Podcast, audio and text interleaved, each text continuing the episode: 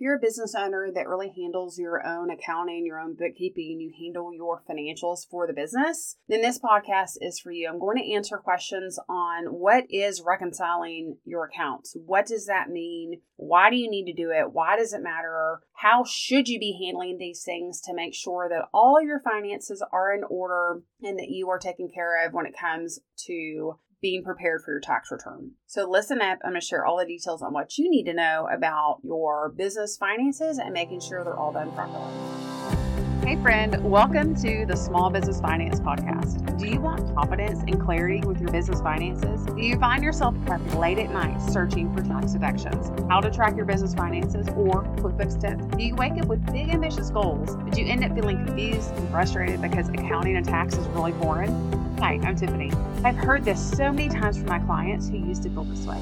They feel overwhelmed about what to do with their numbers and wish they could stop the financial madness. They wanted clarity and the ability to grasp the financial basics, know the protocol when they had a question, and to stop worrying about owing money to the IRS. But they thought they weren't good with numbers, and the overwhelm kept them stuck without any solid financial plan until they realized that business systems are the ticket to gaining financial confidence. In this podcast, you will learn step by step systems, easy to understand financial tips, and mindset transformation so that you will gain financial confidence as an entrepreneur. So, dust off your spreadsheet, warm up your coffee, and let's get going. Oftentimes, whenever I have new clients come in, one of the very first things that I do is look to see if they have been reconciling their, their bank and, and credit card accounts. It's not uncommon for me to see that they have not been. Now, in this particular scenario, these clients are using QuickBooks Online, and I recognize not everybody is. And I've talked about on previous podcast episodes where it might not even make sense for you to be using QuickBooks Online. If you're a really small business, then you possibly are just using a spreadsheet. Either way, you want to make sure that you are tracking and taking care of all the transactions that hit your bank account and that they're all being reflected in your financials for the business. In the case of using a spreadsheet to track your own bookkeeping, your own finances for the business, it's really not that different than in QuickBooks. Essentially, you should still be looking to see does your beginning bank account balance plus all the deposits minus all the transactions that pulled money out of the account equal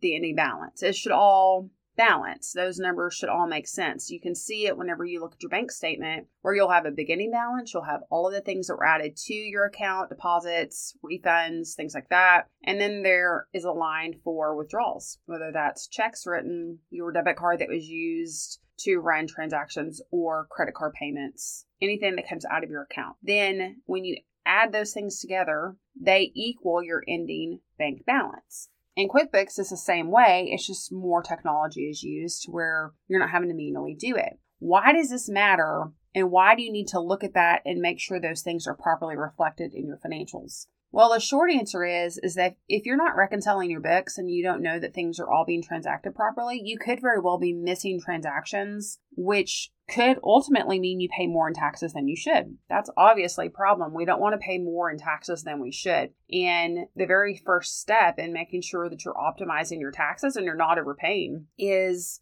making sure that you have good financials, making sure that you're capturing all the transactions and that they're being captured in a way that is going to be reflected properly on your tax return. So, back to the scenario when I have clients come in regularly that are using QuickBooks Online and their accounts haven't been reconciled. And a lot of times they haven't been reconciled in years. The very first thing that we do is we fix that. So you have to start from the last point that it was reconciled. If it's never been reconciled, you really need to start from that point, move it forward, and look at everything. Um, unfortunately, sometimes in the in the instance, the example of QuickBooks Online, sometimes QuickBooks Online doesn't actually download all the transactions that they should. That's if you're using the bank feeds. Sometimes you're not using the bank feeds and you're just entering the transactions and you have no idea if you've captured everything or not. It could be the flip side. Maybe if it hasn't transacted everything and you don't have the deposit that you should have and your income is understated. In other words, you aren't paying enough tax. And I realize I'm very much an advocate for not overpaying in tax, but you should be paying the right amount of tax.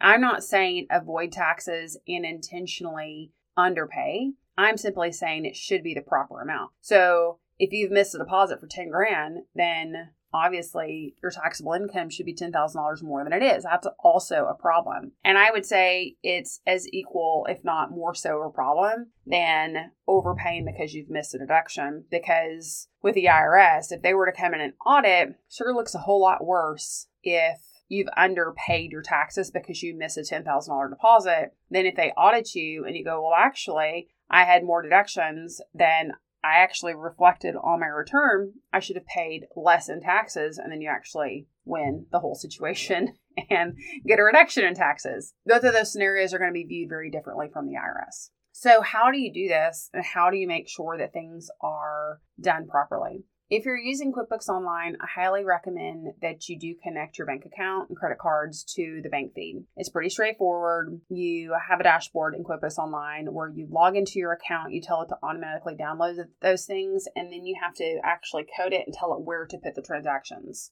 Then at the end of the month, you have your bank statement, you go into the reconcile feature, and if everything is there, it's actually pretty easy. The AI within QuickBooks Online has made it to where the system will reconcile things pretty quickly, but sometimes it won't and there'll be a problem. Either there will be extra transactions that didn't clear and they should have or duplicates. It can be there can be a number of different issues that come up when you're reconciling the bank account. If you have transactions that continue to carry over month after month, then there's something wrong with that. You need to look at it. You need to have your accountant or someone else, some other professional that can help with bookkeeping, review your accounts and see what's going on. The only time I would say that you should have transactions that might not be clearing and might be carried over is if you write checks, which that would really be much larger businesses that write checks. Most of the time, small businesses don't. I mean, we use credit cards and things like that, ACH, etc. So, uncleared checks is the only thing that I would say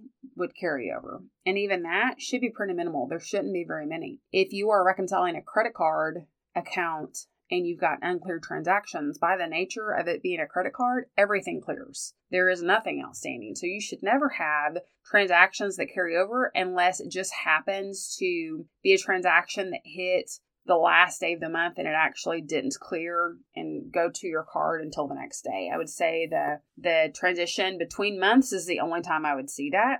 And essentially, what you want to do is you want to look at this regularly. I highly recommend that you reconcile things monthly because the more often you look at your finances, the more you're going to be aware of what's going on and you can make better choices in your business. Don't put your head in the sand and think that you can just reconcile everything at the end of every year and think that your business is going to grow. Because when you ignore things like that, you don't have the opportunity to actually make good choices throughout the year. And you're looking kind of in your rearview mirror, and that's not a good option. Alternatively, I mentioned if you have more of a manual process, where you're using a spreadsheet to track all your finances, you still need to make sure that all the transactions are captured. Um, it will look a little bit different than QuickBooks Online, but the system within it to make sure everything is captured is all going to be the same. It's still going to be beginning balance plus deposits minus money that went out of your account equals the ending balance. And you need to make sure your spreadsheet captures that so that you kind of have this running total.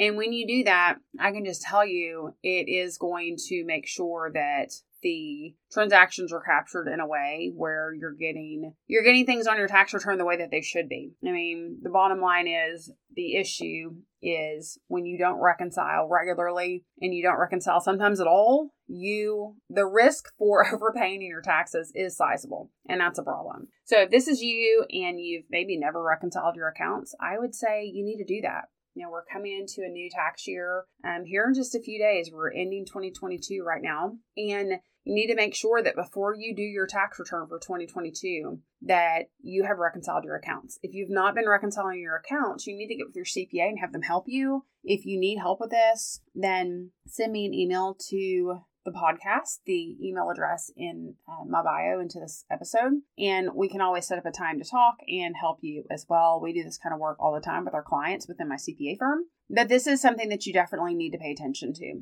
This is as important as any other aspect of your business because the finances really are the heart of what you have and you're trying to build this asset and you really need to take them seriously so I hope this has been helpful. I hope this is something that has maybe shed some light on an area that I think far too often business owners just neglect and they don't even think about it. Um, if you have questions specifically about your situation, I would love to feature them on a future podcast. You can always email me at the address in the show notes. And also, if this has been helpful at all, share it with your friend. Share it with your fellow business owner friend, the entrepreneur in your life that struggles with the same stuff that you do. My passion is to help small business owners, entrepreneurs to be more equipped when it comes to taxes and their business finances. So if this is you and you have gotten any kind of value in this, share it with someone. And also leave me a five star review. It helps me get out and, you know, share this information with other people when I get reviews from you, the listener. So I would love that as well. It means so much to me.